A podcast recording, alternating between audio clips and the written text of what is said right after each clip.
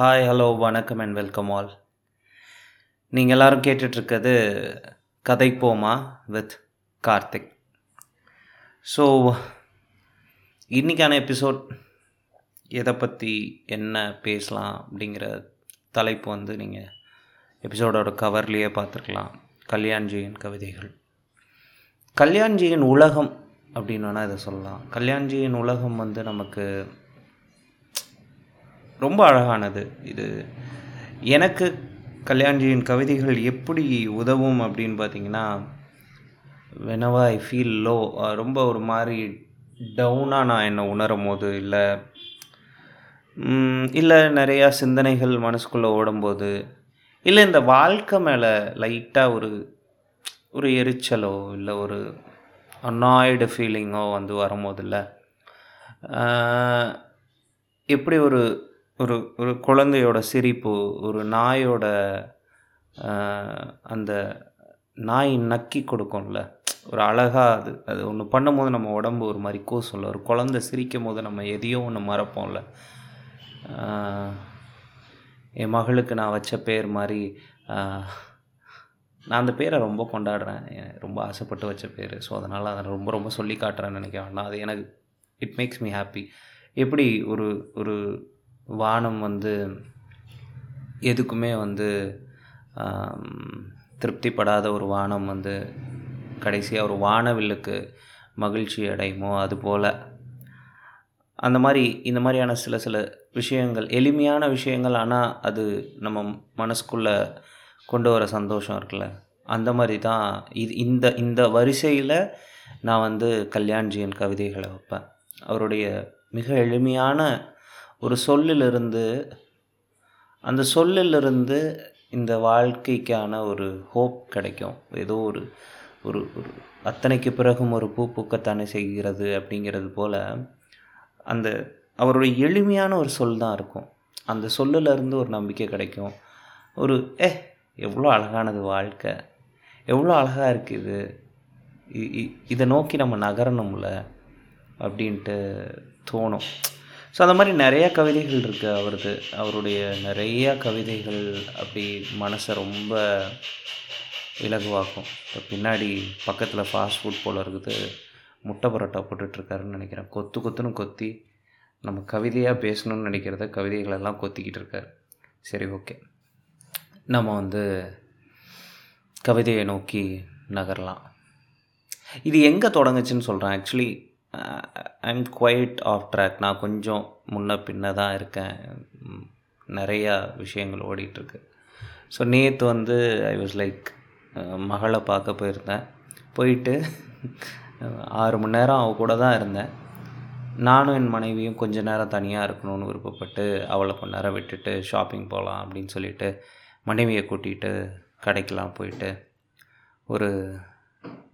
கடையில் போயிட்டு உட்காந்து சாப்பிட்டுட்டு சாப்பிட்டுட்டு இருக்கும் போது தங்கச்சி சுபா வந்து ஒரு சுபலா வந்து ஒரு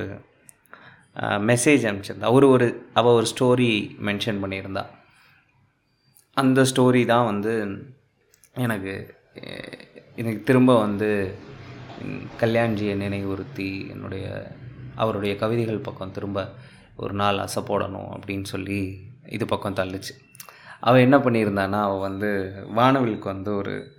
கவிதை மாதிரி எழுதி அதை ஒரு ஸ்டோரி மாதிரி ஷேர் பண்ணியிருந்தா அதாவது வானவிலுக்கு வந்து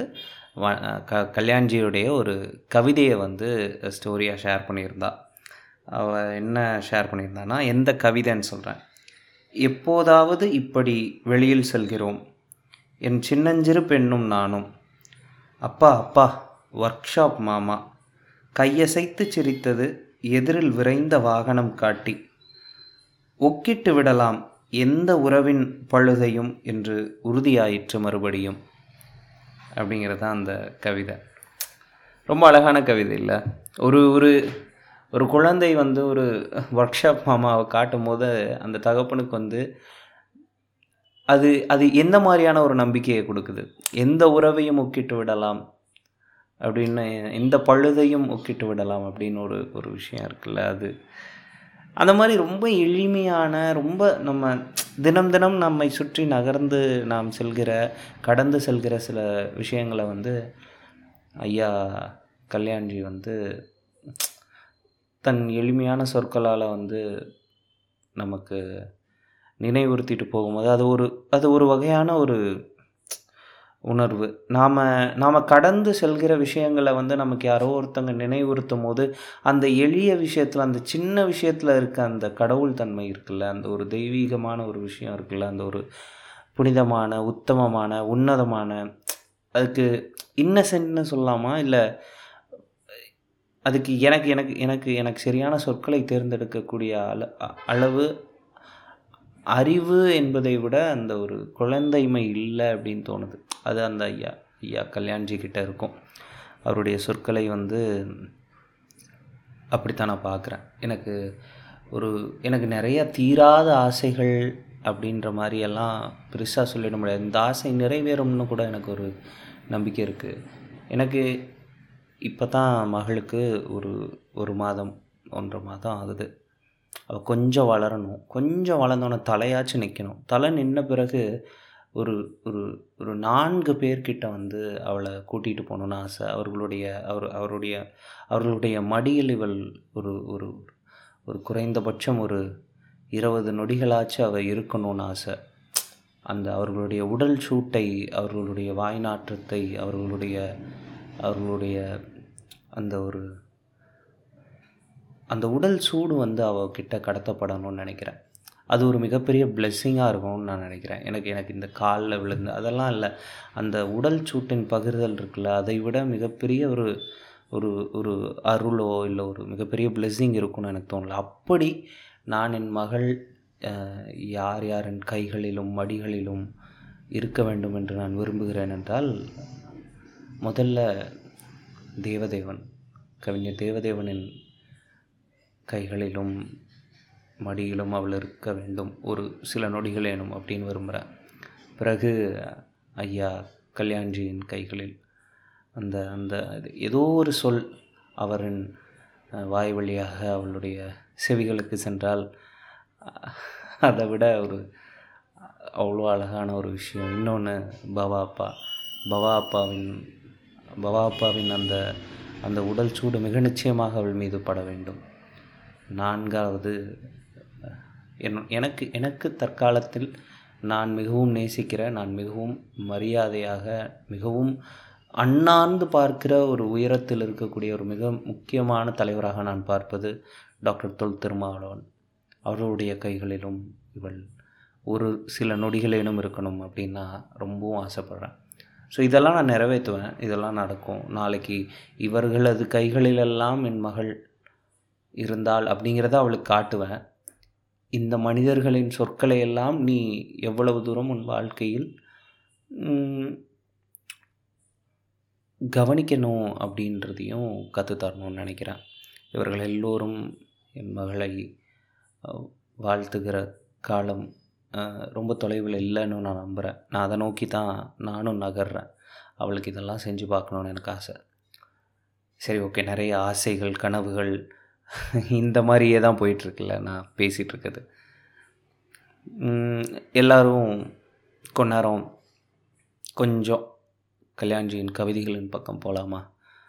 ஐயாவின் கவிதைகளை கேட்போமா நான் ரொம்ப ரேண்டமாக நான் சூஸ் பண்ணிலாம் இந்த எபிசோட் பண்ணல ரொம்ப ரேண்டமாக தான் பேசுகிறேன் ஸோ இந்த ஒரு வவுசி நூலகத்தின் வழியாக வெளியான ஐயா கல்யாண்ஜியின் கவிதை தொகுப்பு ஒன்று இருக்குது அது வந்து பார்த்திங்கன்னா எத்தனை பக்கம் அது வந்து எழுநூற்றி அறுபத்தெட்டு பக்கம் எட்நூறுரூபா அது அது எவ்வளவோ மதிப்பு எட்நூறுரூவாங்கிறது ஒரு சின்ன நன்கொடைன்னு தான் நான் பார்க்குறேன் ஸோ அப்படி ஐயாவின் கவிதைகளை எழுநூற்றி அறுபத்தெட்டு பக்க கவிதை புத்தகத்துலேருந்து ரொம்ப ரேண்டமாக நம்ம இந்த புக் கிரிக்கெட்லாம் சின்ன வயசில் விளாடுவோம்ல அந்த மாதிரி திறக்க போகிறேன் திறந்து அதுக்குள்ளே வர கவிதைகளை தான் நான் இப்போ வாசிக்க போகிறேன் அதில் எனக்கு எது இம்ப்ரெஸ் ஆச்சோ அந்த கவிதை ஸோ அந்த மாதிரி ரொம்ப ரேண்டமாக தான் போக போகிறோம் மனசுலேருந்து என்ன படுதோ அதை பேச போகிறோம் மிக நிச்சயமாக இது உங்களுடைய என்ன சொல்கிறது இதன் வழியாக உங்கள் வாழ்க்கையில் மிக நிச்சயமாக ஏதோ ஒரு ஹோப் ஏதோ ஒரு சொல்லின் வழியாக நீங்கள் அடைவீர்கள்னு நான் நம்புகிறேன் ஏன்னா நான் அது எனக்கு கிடச்சிருக்கு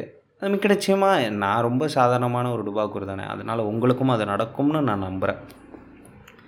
ஸோ முதல்ல முதல் கவிதை பார்ப்போமா புத்தரை போல் நின்று பார்த்தேன் கூடவில்லை புத்தரை போல் அமர்ந்து பார்த்தேன் இயலவில்லை சுலபம்தான் என்று புத்தரை போல சிரிக்க முயன்றேன் புத்தர் தான் சிரித்து கொண்டிருந்தார் என்னை பார்த்து இப்போதும்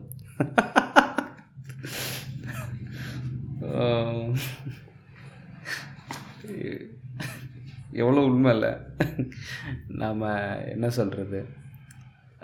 புத்தர் என்ன அவ்வளவு ஒரு சாதாரணமான ஒரு ஒரு ஒரு ஒரு அடையாளமாக என்ன லைக் டு பிகம் புத்தா அப்படிங்கிறது நான் நிறைய நான் எனக்கு ஒரு நான் இந்த மாதிரி ஒரு கிறுக்குத்தனமாகலாம் நான் இந்த மாதிரி ஒரு ட்ரை பண்ணியிருக்கேன் ரொம்ப ரொம்ப என்ன சொல்கிறது அம்மெச்சூரிஷாக இருக்கும் எனக்கு இவருடைய ஒரு கவிதை ஒன்று இருக்குல்ல லிங்குசாமி கூட இதே மாதிரி ஒன்று எழுதியிருப்பார் அவர் என்ன எழுதியிருப்பார்னா ஆசை ஆசையாய் வாங்கினேன் புத்தர் சிலையை அப்படின்னு ஒன்று எழுதியிருப்பார் எழுதியிருப்பார் ஆசை ஆசையாய் வாங்கின புத்தரோட இதுவே என்ன ஆசையை ஆசைதான் அனைத்து துன்பத்திற்குமான ஒரு வழி அப்படின்றது தானே அவருடைய கோட்பாடு ஆனால் அந்த புத்தர் சிலையை ஆசை ஆசையாய் வாங்கினேன் அப்படின்னு சொல்லி ஒரு கவிதை இருக்கும் அந்த மாதிரி எனக்கு ஒரு ஒரு ஒரு ஒரு ஒரு விஷுவல் ஒன்று ஞாபகம் இருக்குது அது அது அப்போ நான் அதுக்கு ஏதோ எழுதுனேன் அது எனக்கு இப்போ ஞாபகம் இல்லை ஆனால் அந்த விஷுவல் என்னென்னா ஒரு ஜுவல்லரி ஷாப் ஒன்று இருக்குது ரொம்ப பிரம்மாண்டமாக இருக்கும் ஒரு ஜுவல்லரி ஷாப்பு அந்த ஜுவல்லரி ஷாப் வாசலில் ரொம்ப அமைதியாக ஒரு புத்தர் சிலையாக வச்சுருப்பாங்க புரியுதா எவ் எவ்வளோ பெரிய கான்ட்ராஸ்ட் பாருங்கள் அவ்வளோ பெரிய பிரம்மாண்டமான ஒரு ஜுவல்லரி ஷாப் வாசலில் புத்தர் அமைதியாக உட்காந்துருக்காரு இப்போ இது இந்த இந்த ஃபிலாசபியை புரிஞ்சுக்கிறதுல தான் இருக்குது லைஃபு அந்த மாதிரி புத்தர் மாதிரி இருக்க நினச்சேன் அமரன் நினச்சேன் புத்தரை மாதிரி சிரிக்க நினச்சேன் ஆனால் ஆனால் உண்மையில் புத்தர் தான் நம்மளை பார்த்து சிரிச்சிட்டு இருக்காருன்னு சொல்கிற இடம் இருக்குல்ல அதுதான் அது நம்மளுடைய என்ன சொல்கிறது அறியாமையை இல்லை அதுதான் அது அதை நோக்கி தான் இருக்குது அப்படின்னு நான் நினைக்கிறேன் சரி ரெண்டாவது கவிதை ஏதாவது நடக்கும் நதியின் காரியம் ஓடிக்கொண்டே இருப்பதுதான் இல்லை என்கிறார்கள் நகரசபை குழாய்களில் சண்டையிட்டு பிடித்த பிளாஸ்டிக் வாளி நீரில் பற்பசை அளம்புகிற படித்த நண்பர்கள் மூளையின் சாம்பல் மடிப்புகளில் மாத வாடகைக்கு இருக்கிற இவர்களிடம் மச்சுப்படி ஏறி வந்து தத்துவ கோப்பைகள் கதவு தட்ட போர்வைக்குள்ளிருந்து கை நீட்டி அழித்துவிட்டு எழுந்து வருகிறவரை வாழ்க்கையின் சிக்கல்கள் கண்ணாடி செல்லு போல் இவர்கள் பதுங்கும் கட்டிட நிழலின் பள்ளங்களில் தேங்கி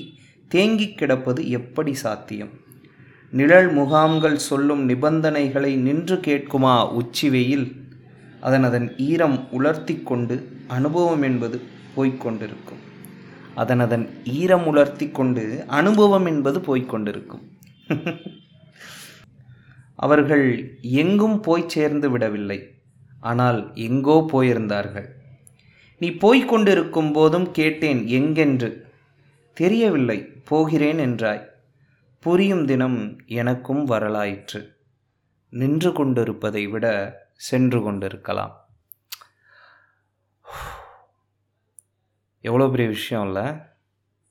நின்று கொண்டிருப்பதை விட சென்று கொண்டிருக்கலாம் இதுதான் வாழ்க்கை நின்று கொண்டிருப்பதை விட சென்று கொண்டிருக்கலாம் தயவு செஞ்சு ஏதோ ஒன்று ஏதோ ஒன்று நம்ம வந்து உடஞ்சி போய் ஒரு இடத்துல நின்றுவோம் அந்த நின்ன இடத்துலேருந்து அடுத்த கட்டமான நகர்வு இருக்குல்ல அது அது ரொம்ப பெரிய விஷயமாக நமக்கு தோணும் எங்கேயோ நம்ம பயங்கரமாக தேங்கி போயிட்ட மாதிரி ஒடுங்கி போயிட்ட மாதிரி முடிஞ்சு போயிட்ட மாதிரி எல்லாமே முடிஞ்சிருச்சுங்கிற மாதிரியான ஒரு ஃபீலில் இருக்கும்போது அடுத்த கட்ட நகர்வுங்கிறது ஜஸ்ட்டு ஒரு ஸ்டெப் எடுத்து வைக்கிறது தான் அந்த ஒரு ஸ்டெப்பே நமக்கு ரொம்ப பெருசாக தெரியும் ரொம்பவும் பெயின்ஃபுல்லாக தெரியும் ரொம்பவும் கஷ்டமாக தெரியும் முடியவே முடியாததாக தெரியும் ஆனால் அது இல்லை சென்று கொண்டிருப்பது தான் வாழ்க்கை நடந்துகிட்டே இருக்கணும் போயிட்டே இருக்கணும் கடந்து போயிட்டே இருக்கணும் எவ்வளவோ நமக்கு நடக்கும் ஆனால் இந்த இடத்துல நின்றுடக்கூடாது நின்று கொண்டிருப்பதை விட சென்று கொண்டிருப்பது தான் சென்று கொண்டிருக்கலாம் அப்படிங்கிறது தான் மிகப்பெரிய ஒரு ஒரு நிலைன்னு நான் பார்க்குறேன் இதுதான் இந்த இந்த கவிதை தர ஹோப் வந்து உலகத்தில் எதுவுமே நான் தராதுன்னு நினைக்கிறேன் இருந்து என்ன ஆக போகிறது செத்து தொலைக்கலாம் செத்து என்ன ஆக போகிறது இருந்து தொலைக்கலாம் ரொம்ப சிம்பிளான ஒரு லைனு தான் நாலு லைனு ஆனால் இது இது இது தர இம்பேக்ட் இருக்குல்ல வாட் நீ என்ன பெரிய சேஞ்ச் பண்ணிட போகிற இந்த இவ்வளோ பெரிய பிரபஞ்சத்தில் இவ்வளோ பெரிய யூனிவர்ஸில் இந்த கேலக்ஸிஸில் நீ நீ என்ன ஒரு சின்ன துகள் நீ ரொம்ப சின்னது மைன்யூட் அவ்வளோ சின்னவனி ஆனால் என்னமோ உலகமே அடிஞ்சு உழுந்துட்ட மாதிரி என்னமோ உனக்கு மட்டும்தான் கஷ்டம் வர மாதிரி இல்லை நீ தான் பெரிய ஆளுங்கிற அகந்தையோ இல்லை நீ நீ நீ நீ தான் அப்படியே கலட்டிட போகிற அந்த மாதிரியான விஷயங்கள்லாம் நம்ம வந்து ஒரு ஒரு மனுஷன் நினச்சிட்டு இருக்கும்போது இல்லை ஏதாவது ஒன்று ஒரு முடிஞ்ச டிப்ரெஷனில் உச்சத்துக்கு போகும்போது இருந்த என்னப்பா ஆக ஆக போகிறது செத்து தொலைக்கலாங்கும் போது செத்து அதுக்கு அடுத்து அந்த அந்த பர்ஸ்பெக்டிவ் செத்துட்ட செத்து என்ன ஆகிட போகுது அதே தான் it doesn't bring much change என்ன போகுது ரெண்டு நாள் அழுவாங்க மூணாவது நாள் பசி வரும் ரெண்டு நாள் சாப்பிடாமல் இருப்பாங்க மூணாவது நாள் பசி வரும் சாப்பிட்டு தான் ஆகணும் அவனும் வாழணும் நின்று கொண்டிருப்பதை விட சென்று கொண்டிருக்கலாம் அதனால் வந்து அவன் அவன் அடுத்த கட்ட நகர்வுக்கு போயிடுவான் அதனால் என்ன பெரிய சேஞ்ச் ஆகிட போகுது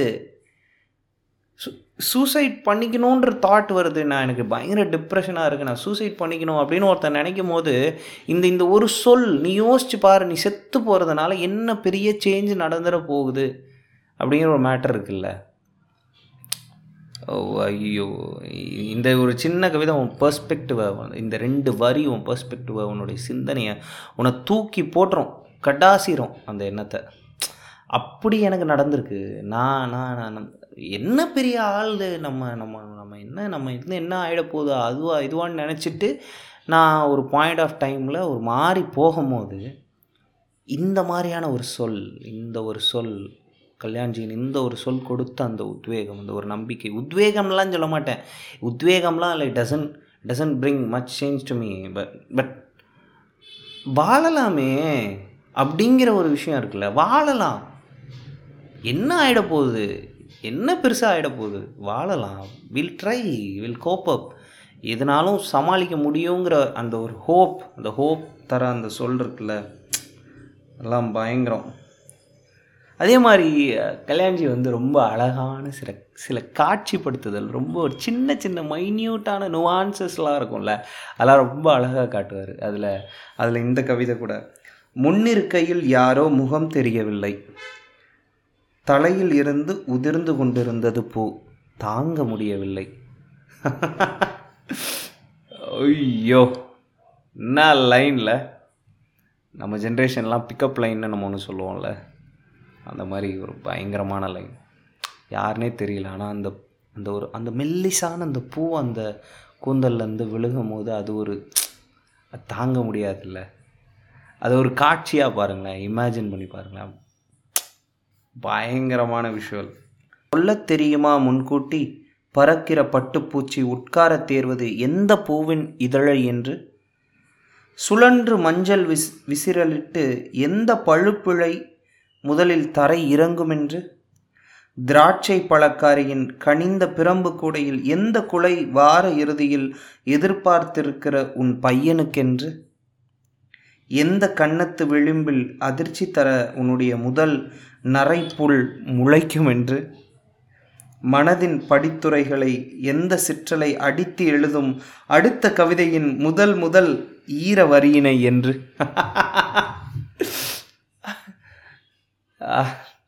ஓ சமல தெரியுமா அடுத்து என்ன நடக்க போகுதுன்னு நமக்கு தெரியுமா இந்த வாழ்க்கையில் அடுத்து என்ன உனக்கு நடக்க போகுதுன்னு தெரியுமா தெரியாது ஆனால் என்னென்ன பிளானிங் அப்பா ஐயோ இந்த மனுஷன் நம்ம பண்ணுற பிளானிங் இருக்கே ஆ ஒரு பிள்ளை பெற்றுக்கலாம் அந்த ஒரு பிள்ளைய வந்து நம்ம வந்து ஒரு நல்ல கான்வென்ட் ஸ்கூலில் படிக்க வைக்கலாம் நல்ல கான்வென்ட்லாம் இல்லை நல்ல இப்போ எல்லாம் ஐசிஎஸ்சி ஐசிஎஸ்சியில் படிக்க வைக்கலாம் படிக்க வைக்க படிக்க வச்சு அதுக்கான அதுக்கு அதுக்கு வந்து இந்த இதை கொடுக்கலாம் இந்த வயசுலேயே இந்த இது அனுப்பலாம் இதை பண்ணலாம் அதை பண்ணலாம் அது இவ்வளோ பெருசாக ஆகும் அதை நல்லா படிக்க வச்சு அதை வெளிநாடுக்கு அனுப்பி படிக்க ஹையர் ஸ்டடீஸ் படிக்க வைக்கலாம் ஹையர் ஸ்டடீஸில் அது இந்த இது படிக்கணும் அதுக்கடுத்து வந்து அது என்ன பண்ணணும்னா அது அங்கேயே படித்து அங்கேயே செட்டில் ஆகிடணும் அங்கேயே செட்டில் ஆகி அங்கேயே வந்து இது பண்ணணும் அங்கேருந்து இங்கே கூட்டியாந்து நம்ம ஜாதிக்குள்ளேயே எவனையாவது பார்த்து கரெக்டாக கல்யாணம் பண்ணி வச்சுருவோம் அப்புறம் ரெண்டு பேரும் திரும்ப அதே வெளிநாட்டுக்கு போயிட்டு அங்கேயே போய் செட்டில் ஆகி அங்கேயே அந்த ஜாதி பெருமை பேசிக்கிட்டு இருக்கட்டும் இவ்வளோ பிளானிங்லாம் பண்ணி அவங்களுக்கு வந்து இந்த இந்த வருஷம் இது இது வாங்கி கொடுத்து செட்டில் பண்ணும்போது இவ்வளோ செட்டில் பண்ணிடணும் நம்ம மீன் வயல் ஒரு மியூச்சுவல் ஃபண்டை அறுபது வருஷத்துக்கு போட்டு அறுபது வயசில் ரிட்டையர்மெண்ட் ஆகிட்டு அந்த மியூச்சுவல் ஃபண்டு டெவலப் ஆகி நமக்கு கொடுக்குற இன்ட்ரெஸ்ட்லேயே சா செத்து சா சா சாப்பிட்டு சாவலாம் இந்த மாதிரி புண்ணாக்கு மாதிரி நம்ம வந்து பிளானிங்கை போட்டு தள்ளி அடித்து என்னமோ அடுத்த இன்னும் இருபது வருஷத்தில் நம்ம வந்து எங்கேயோ அப்படியே பிச்சுக்கிட்டு போக போகிற மாதிரி அதுக்குள்ளே நம்ம நாட்டை க்ளோஸ் பண்ணிடுவாங்க நமக்கு இருக்க ஆட்சியாளர்களே அதெல்லாம் ஒன்றும் தெரில நமக்கு இவ்வளோ பிளானிங்கை பண்ணி இப்போ இருக்க நொடியை வாழ்கிறதே கிடையாது ஒரு மேட்டர் இருக்குல்ல இன்றைக்கி நம்ம என்ன பண்ணுறோம் இப்போ இந்த கணம் நான் எதை ரசிக்கிறேன் அப்படின்னு ஒரு விஷயம் இருக்குல்ல அது கிடையாது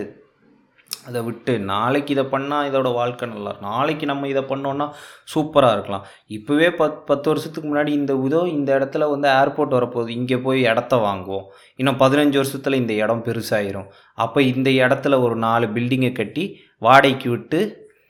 நாசமாக போகலாம் இதெல்லாம் பண்ணிக்கிட்டே கிடந்து நாசமாக போயிட வேண்டியது தான் ஐயோ அதுதான் அந்த மாதிரி நம்ம வாழ்க்கை போயிட்டுருக்கு ஆனால் அடுத்து என்ன நடக்கும்னே நமக்கு தெரியாது எந்த பழுப்பிழை வந்து முதல்ல மரத்துலேருந்து உதிர போதுன்னு அதுக்கு தெரியுமா தெரியாது மரத்துக்கு தெரியாது ஆனால் எது நடக்கணுமோ அது கரெக்டான நேரத்தில் அது பாட்டு இயல்பாக இயற்கை நடத்திக்கிட்டே இருக்கும் அதனால்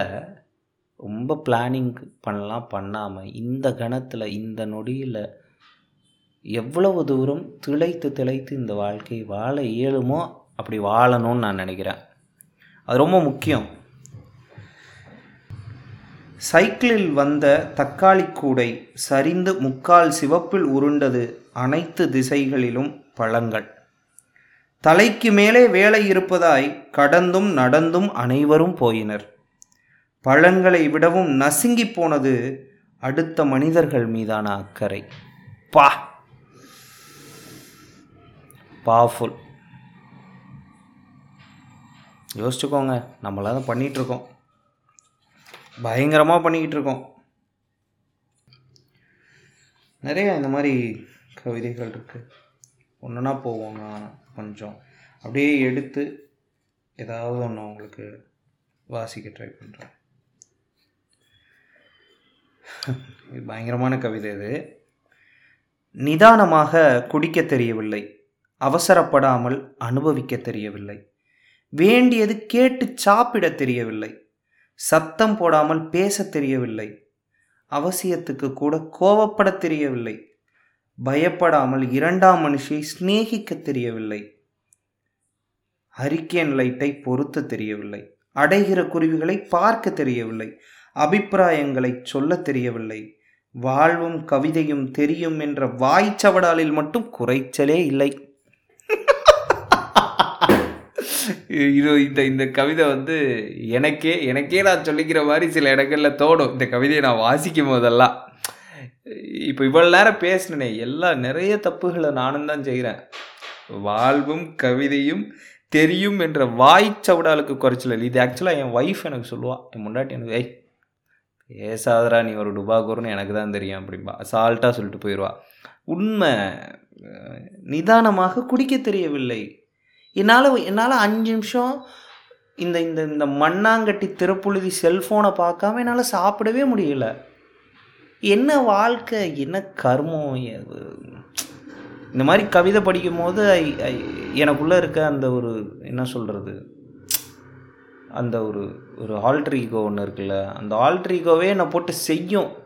ஏண்டா நீ இதெல்லாம் இப்படி ரசிக்கிறீ இப்படி தானே வாழ்ந்தோம் ஆனால் நீ என்ன மாதிரியான வாழ்க்கையை வாழ்கிறேன்னு என்னை ஆல்ட்ரிகோ கேட்கும் சுற்றி அப்படி தான் இருக்குது எனக்கு மிக நிச்சயமாக தெரியும் இதை கேட்குறவங்களுக்கும் இது நடக்கும் இது இயல்பு இயல்புன்னு சொல்லி இயல்பாக்கிட்டு நார்மலைஸ் ஆக்கிற விருப்பம் இல்லை பட் ஆனால் இந்த கவிதையை நான் திரும்ப படிக்கிறேன் ப்ளீஸ் நீங்களாம் கேட்கணும் திரும்ப திரும்ப கேளுங்க தப்பில்லை ஒரு ஒரு இந்த மாதிரியான சொற்களை மீண்டும் மீண்டும் கேட்பதில் தவறே இல்லை அதுவும் நல்ல வரியை நாலு முறை படித்தால்தான் மண்டையில் ஏறும் மறக்க மாட்டீங்க நிதானமாக குடிக்க தெரியவில்லை அவசரப்படாமல் அனுபவிக்க தெரியவில்லை வேண்டியது கேட்டு சாப்பிட தெரியவில்லை சத்தம் போடாமல் பேச தெரியவில்லை அவசியத்துக்கு கூட கோவப்பட தெரியவில்லை பயப்படாமல் இரண்டாம் மனுஷியை சிநேகிக்க தெரியவில்லை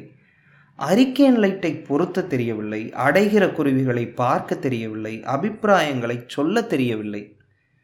வாழ்வும் கவிதையும் தெரியும் என்ற வாய்ச்சவடாலில் மட்டும் குறைச்சலே இல்லை அவ்வளோதான் ஜிம்பிள் ரொம்ப சிம்பிளாக சொல்லிட்டார் இது இந்த கவிதை நீங்கள் நல்லா யோசிச்சு பாருங்கள் இதை நல்லா இதை இந்த இந்த ஒரு நாலு வரியை ரொம்ப தீர்க்கமாக உள்வாங்கிக்கங்க இதுதான் வாழ்க்கை இதுதான் இது இதுதான் எல்லாம் இதுதான் எல்லாம் நல்லா யோசிச்சு பாருங்க தானாய் முளைத்த செடி என்கிறார்கள் யாரோ வீசிய விதையிலிருந்து தான் தானாய் முளைத்த செடி என்கிறார்கள் யாரோ வீசிய விதையிலிருந்து தானே உண்மை இல்லை எல்லாவற்றிற்கும் ஏதோ ஒரு தொடக்கம் இருக்கும்ல எங்கேயோ ஒரு தொடக்கம் இருக்கும்ல அது எப்படி ஒன்று தானாக அதுவாக அதுவாக எப்படி உருவாகும் ஏதோ ஒன்று உருவாகிறது ஏதோ ஒன்று தான் இன்னொன்றாக உருவாகிறது யாரோ ஒரு அது அது வந்து தானாக செடி எப்படி முளைக்கும் அது எப்படி செடின்னு ஒன்று செடின்னு ஒன்று இருக்குதுன்னா அதுக்கு முன்னாடி விதைன்னு ஒன்று இருந்திருக்கும்ல யாரோ ஒரு ஒரு வீசிய விதை தானே அது ஸோ அப்படித்தான் கினி கோழிகளை விரட்டி சென்று கொண்டே ஓடி விளையாடியது குழந்தை உதிர்ந்து கிடந்த பன்னீர் பூக்களில் ஒன்றை கூட அது பொறுக்கி கொள்ளவில்லை பார்த்து கொண்டிருந்த நான் முன்பை விட சரியாக புரிந்து கொண்டேன் ஒரு கினி கோழியை ஒரு குழந்தையை ஒரு பன்னீர் பூவை இதெல்லாம் ஜென் மோடுங்க இதெல்லாம் பயங்கரமான ஜென் மோடு நீங்கள் வந்து ஹையஸ்ட் லெவல் ஆஃப் கான்சியஸ்லேருந்து இந்த கவிதையை படிச்சிங்கன்னு வச்சுக்கோங்களேன் அப்படியே ட்ரிப்பாக ஆரம்பிச்சிருவீங்க அப்படியான ஒரு கவிதை தான் இது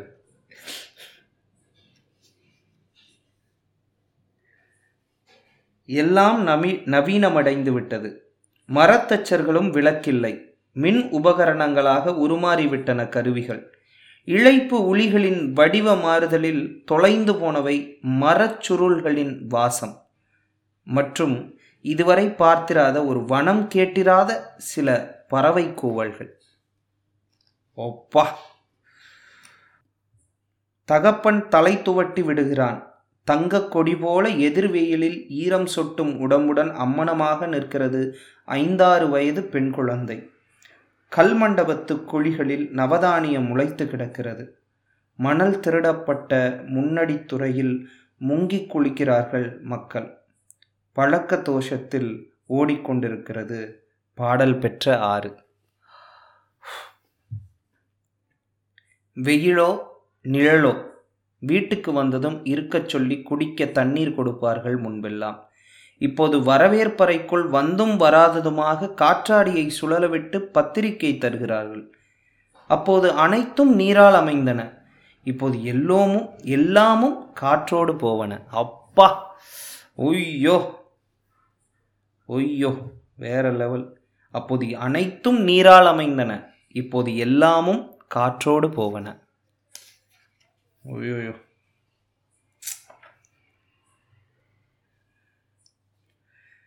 மழை குறித்து மழை உங்களிடம் இதுவரை ஏதேனும் புகார் சொல்லியிருக்கிறதா ஒரு பச்சை புழுவை காணோம் வெகு நாட்களாக ஒரு கூழாங்கல்லை ஒரு சிறுமி பொறுக்கி போய்விட்டதாக ஒரு வானவில் மீன் கொத்தி சிறகாக உதிர்ந்து விட்டதாக நீங்கள் உங்கள் வீட்டு சிறுவனை நனையக்கூடாது என்று தடுத்து விட்டதாக வெளியே வந்து எதையும் பாராமல் முட்டாள் பெட்டி முன் நீங்கள் சாய்ந்து கிடப்பதாக இல்லை அல்லவா அப்புறம் நீங்கள் ஏன் மழை குறித்து இவ்வளவு புகார்களை எல்லோரிடமும் வீட்டுக்குள் தேநீர் அறிந்து கொண்டே அருந்து அருந்தி கொண்டே சொல்லி கொண்டிருக்கிறீர்கள் இதெல்லாம் இது கிளைமேட்டிக் போயம் இதெல்லாம் இப்போ இருக்க கிளைமேட்டுக்கு எவ்வளாவது மழையை குறை சொன்னான்னு வச்சுக்கோங்களேன் வரக்கூடிய கோவம் இருக்குல்ல கவிஞர்களுக்கெல்லாம் உச்சகட்டமாக வரும் ஏன்னா அவங்களுக்கு தான் தெரியும் அதோட அருமை என்னன்னு மழை ஒரு கொடை மழை ஒரு நம்மை நீரால் ஆனது தானே மழை தானே எல்லாம் ஒரு மேகத்தின் ஒரு மேகத்தின் பிளெஸ்ஸிங் அது ஒரு ஒரு கருமேகங்கள் ஒன்று கூடி நமக்கு அளிக்கக்கூடிய ஒரு மிகப்பெரிய கொடை அது அருள் தெய்வத்தின் அருள் அது மழை என்பது அதை போய் இப்போ தான் நான் நான் இவர் இவர் பெரிய இவர் இவர் இவர் ஏதோ சிறைக்க போகிறாரு எதையோ அவசர அவசரமாக இவர் போகும்போது மழை பெஞ்சிருச்சாமா அதனால் மழையை திட்டுவாங்க நீ போய் என்ன கலட்ட போகிற பெருசா ஆனால் அந்த மழை என்ன செய்யும் தெரியுமா எவ்வளோ அழகான விஷயங்களெல்லாம் அந்த மழை நிகழ்த்தும் தெரியுமா நீ மழையை திட்டுற ஸோ அதுதான் இந்த இந்த இந்த கவிதையை திரும்ப படிக்கணும் மழை உங்களிடம் இதுவரை ஏதேனும் புகார் சொல்லியிருக்கிறதா ஒரு பச்சை புழுவை காணோம் வெகு நாட்களாக ஒரு கூழாங்கல்லை ஒரு சிறுமி பொறுக்கி போய்விட்டதாக ஒரு வானவில் மீன் கொத்தி சிறகாக உதிர்ந்து விட்டதாக நீங்கள் உங்கள் வீட்டு சிறுவனை நனையக்கூடாது என்று தடுத்து விட்டதாக வெளியே வந்து எதையும் பாராமல் முட்டால் பெட்டி முன் நீங்கள் சாய்ந்து கிடப்பதாக இல்லை அல்லவா அப்புறம் நீங்கள் ஏன் மலையை மலை குறித்து இவ்வளவு புகார்களை எல்லோரிடமும் வீட்டுக்குள் தேநீர் அருந்திக்கொண்டே சொல்லிக் சொல்லி கொண்டிருக்கிறீர்கள் அந்த தேநீர் அருந்திக்கொண்டே தான் நக்கல் உனக்கு அவ்வளோ கொழுப்பாடா அப்படின்றத அவ்வளோ சிம்பிளாக யதார்த்தமாக எளிமையாக அவர் சுட்டி காட்டுறார் வேறு எதுவும் இல்லை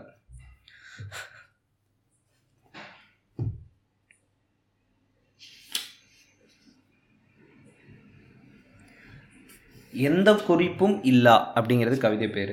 இதெல்லாம் பாருங்கள் இதெல்லாம் நம்ம நம்ம நம்ம நம்ம கவனிச்சிருக்க கூட மாட்டோம் நம்மளை சுற்றி இந்த நகர இந்த நகர நெரிசலில் நம்மளை சுற்றி இதெல்லாம் மிக நிச்சயமாக இருக்காது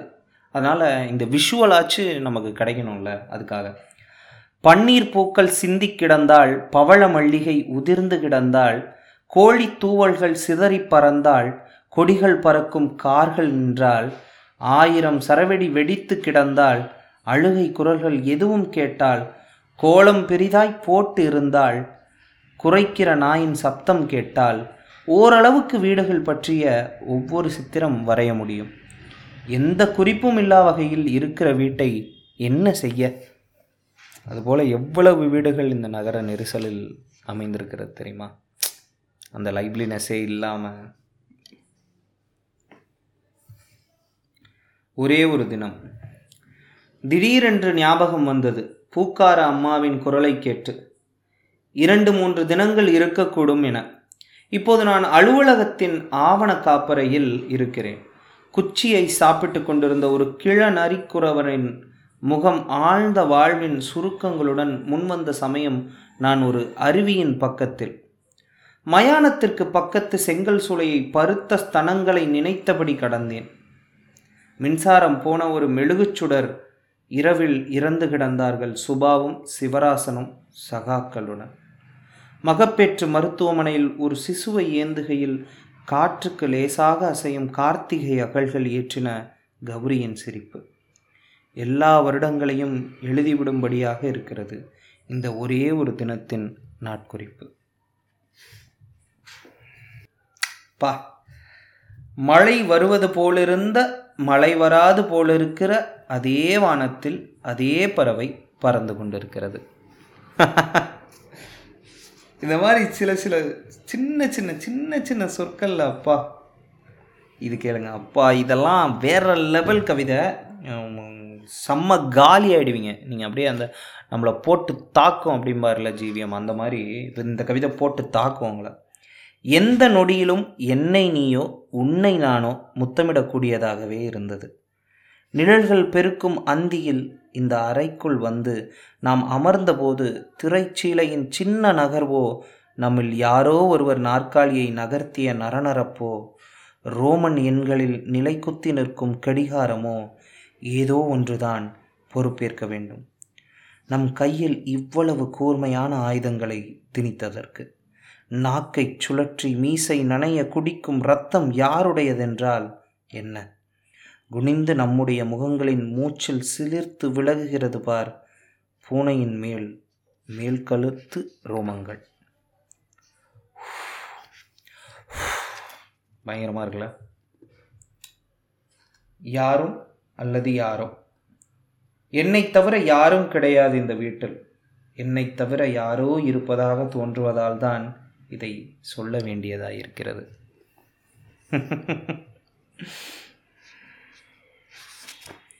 இந்த மாதிரி விட்டா நான் வந்து அப்படியே எடுத்து படிச்சுக்கிட்டே கிடப்பேன்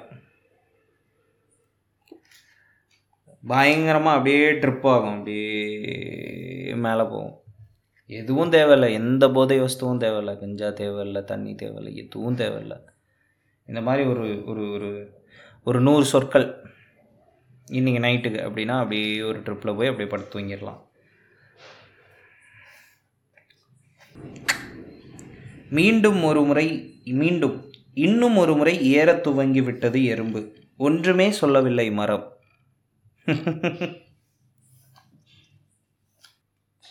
அளந்து பார்த்து விட்டேன் நிழலின் அளவேதான் இருக்கிறது வெயில் உப்பின் அளவேதான் இருக்கிறது கடல் எங்கள் வீட்டிற்கு வந்ததும் நீங்கள் என்னென்ன செய்கிறீர்கள் குடிக்க கொடுத்த தண்ணீர் கொஞ்சம் சிந்தியதை துடைத்து கொள்கிறீர்கள் எந்த காரணமுமின்றி சுழல் சிற விசிறியை ஏறிட்டு பார்க்கிறீர்கள் அன்றைய தினசரியை புரட்டுகிறீர்கள் படித்து கவிழ்த்தியிருந்த புத்தகத்தின் பெயரை அறிந்து கொண்டு மீண்டும் கவிழ்த்துகிறீர்கள் புகைப்படங்கள் எதுவுமில்லை என்பதால் சித்திர கேலண்டர் பார்ப்பதில் சிறிது நேரம் செலவிடுகிறீர்கள் தூங்குகிற நேரத்தில் உங்களை தொந்தரவு செய்து விட்டேனா என்கிறீர்கள் தொலைபேசி மணியடித்தால் எடுக்காமல் இருக்கிறீர்கள் எப்போதாவது உங்களில் யாரேனும் ஒருவர் இயல்பாக எழுந்து வெளியே போய் பக்கத்து வீட்டு கொய்யா மரத்தில் குதியாட்டம் போடுகிற பிள்ளைகளின் கூச்சலை ரசித்துவிட்டு கால் பரீட்சை விடுமுறை விட்டாச்சு போல என்று வெயிலைப் போல அற்புதமாக சிரிக்கிறீர்கள் யாரேனும் ஒருவருக்காக தான் எல்லோரையும் வீடு வரவேற்று கொண்டிருக்கிறது இல்லையா நீங்கள் ஓடி கடக்கிற தூரத்தை நான் நடந்து கடக்கிறேன் நிச்சயமாக நீங்கள் இரும்பு குண்டு வீசுகிறீர்கள் ஈட்டி எறிகிறீர்கள் வீசுகிற குண்டு விழுகிற புல்லில் எரிகிற ஈட்டி தைக்கிற மண்ணில் ஒரு வண்ணத்து பூச்சியோ மண்புழுவோ இருந்துவிடக்கூடாதே என்ற பதைப்பதைப்பு எனக்கு விட்டு கொடுக்கிறவன் ஒருபோதும் வெற்றி பெற மாட்டான் என்று நீங்கள் சிரித்து கொண்டே சொல்லக்கூடும் விட்டு கொடுத்ததால் நான் தோற்றுப்போகவே இல்லை என்பதுதான் என்னுடைய சிரிப்பின் அர்த்தமும் உங்களுடைய அகராதியில் வாழ்க்கை என்பதற்கு பொருளாக பந்தயம் என்ற சொல் இருக்கிறது என்னுடைய அகராதியில் அப்படி இல்லை அவ்வளவுதான் வித்தியாசம்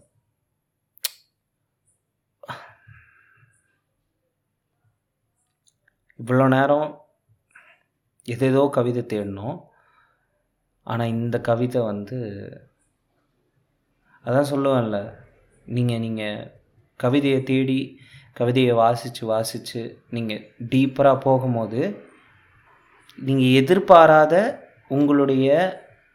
மனதின் என்ன சொல்கிறது எண்ணங்களுக்கு உங்களுடைய சிந்தனையின் எண்ணங்களுக்கு நீங்கள் எதை நினச்சி குழப்பிக்கிட்டு இருக்கீங்க மனசு பூரா அப்படின்ற அந்த எண்ணங்களுக்கெல்லாம் ஒரு சொல் உங்களை வந்து வெளியே கொண்டு வரும்னு சொன்னேன்ல அப்படி எனக்கு இப்போ இந்த மேஜிக் நடந்துச்சு இந்த கவிதை இந்த கவிதை வந்து it's a magic it's a reply from me நான் எதை நம்பி நான் நான் நான் ஆழமாக நம்பினேன் இன்றைக்கி இந்த புத்தகத்தை எடுக்கும்போது எனக்கு இன்றைய மனநிலைக்கு தேவையான அவசியமான ஏதோ ஒரு சொல்லை எனக்கு கல்யாண்ஜி தந்தருள்வார் அப்படின்னா நம்பினேன் எனக்கு இந்த கவிதையில் கிடச்சிருச்சு and I'm going to end this episode so இந்த கவிதையை நான் திரும்ப படிச்சுட்டு ஐம் எண்டிங் திஸ் எபிசோட் இந்த கவிதை உங்களுக்கும் ஏதோ ஒரு சேஞ்சை தரும்னு நான் நம்புகிறேன் நீங்கள் ஓடி கடக்கிற தூரத்தை நான் நடந்து கடக்கிறேன் நிச்சயமாக நீங்கள் இரும்பு குண்டு வீசுகிறீர்கள் ஈட்டி எறிகிறீர்கள் வீசுகிற குண்டு விழுகிற புல்லில் எரிகிற ஈட்டி தைக்கிற மண்ணில் ஒரு வண்ணத்து பூச்சியோ மண்புழுவோ இருந்துவிடக்கூடாதே என்ற பதை பதைப்பு எனக்கு விட்டு கொடுக்கிறவன் ஒருபோதும் வெற்றி பெற மாட்டான் என்று நீங்கள் சிரித்து கொண்டே சொல்லக்கூடும் விட்டு கொடுத்ததால் தான் தோற்றுப்போகவே இல்லை என்பதுதான் என்னுடைய சிரிப்பின் அர்த்தமும் உங்களுடைய அகராதியில் வாழ்க்கை என்பதற்கு பொருளாக பந்தயம் என்ற சொல் இருக்கிறது என்னுடைய அகராதியில் அப்படி இல்லை அவ்வளவுதான் வித்தியாசம் நன்றி நன்றி கல்யாண்ஜி நன்றி நீங்கள் உங்களுடைய ஒவ்வொரு சொல்லுக்கும் உங்கள் தமிழுக்கும் உங்கள் கவிதைக்கும் உங்கள் அருளுக்கும் மிக்க மிக்க மிக மிக மிக மிகப்பெரிய நன்றிகள் வி லவ் யூ நான் உங்களை அளவு கடந்து நேசிக்கிறேன் என்றேனும் ஒரு நாள் உங்களை சந்தித்து விடுவேன் என்று ஆழமாக நம்புகிறேன் நன்றி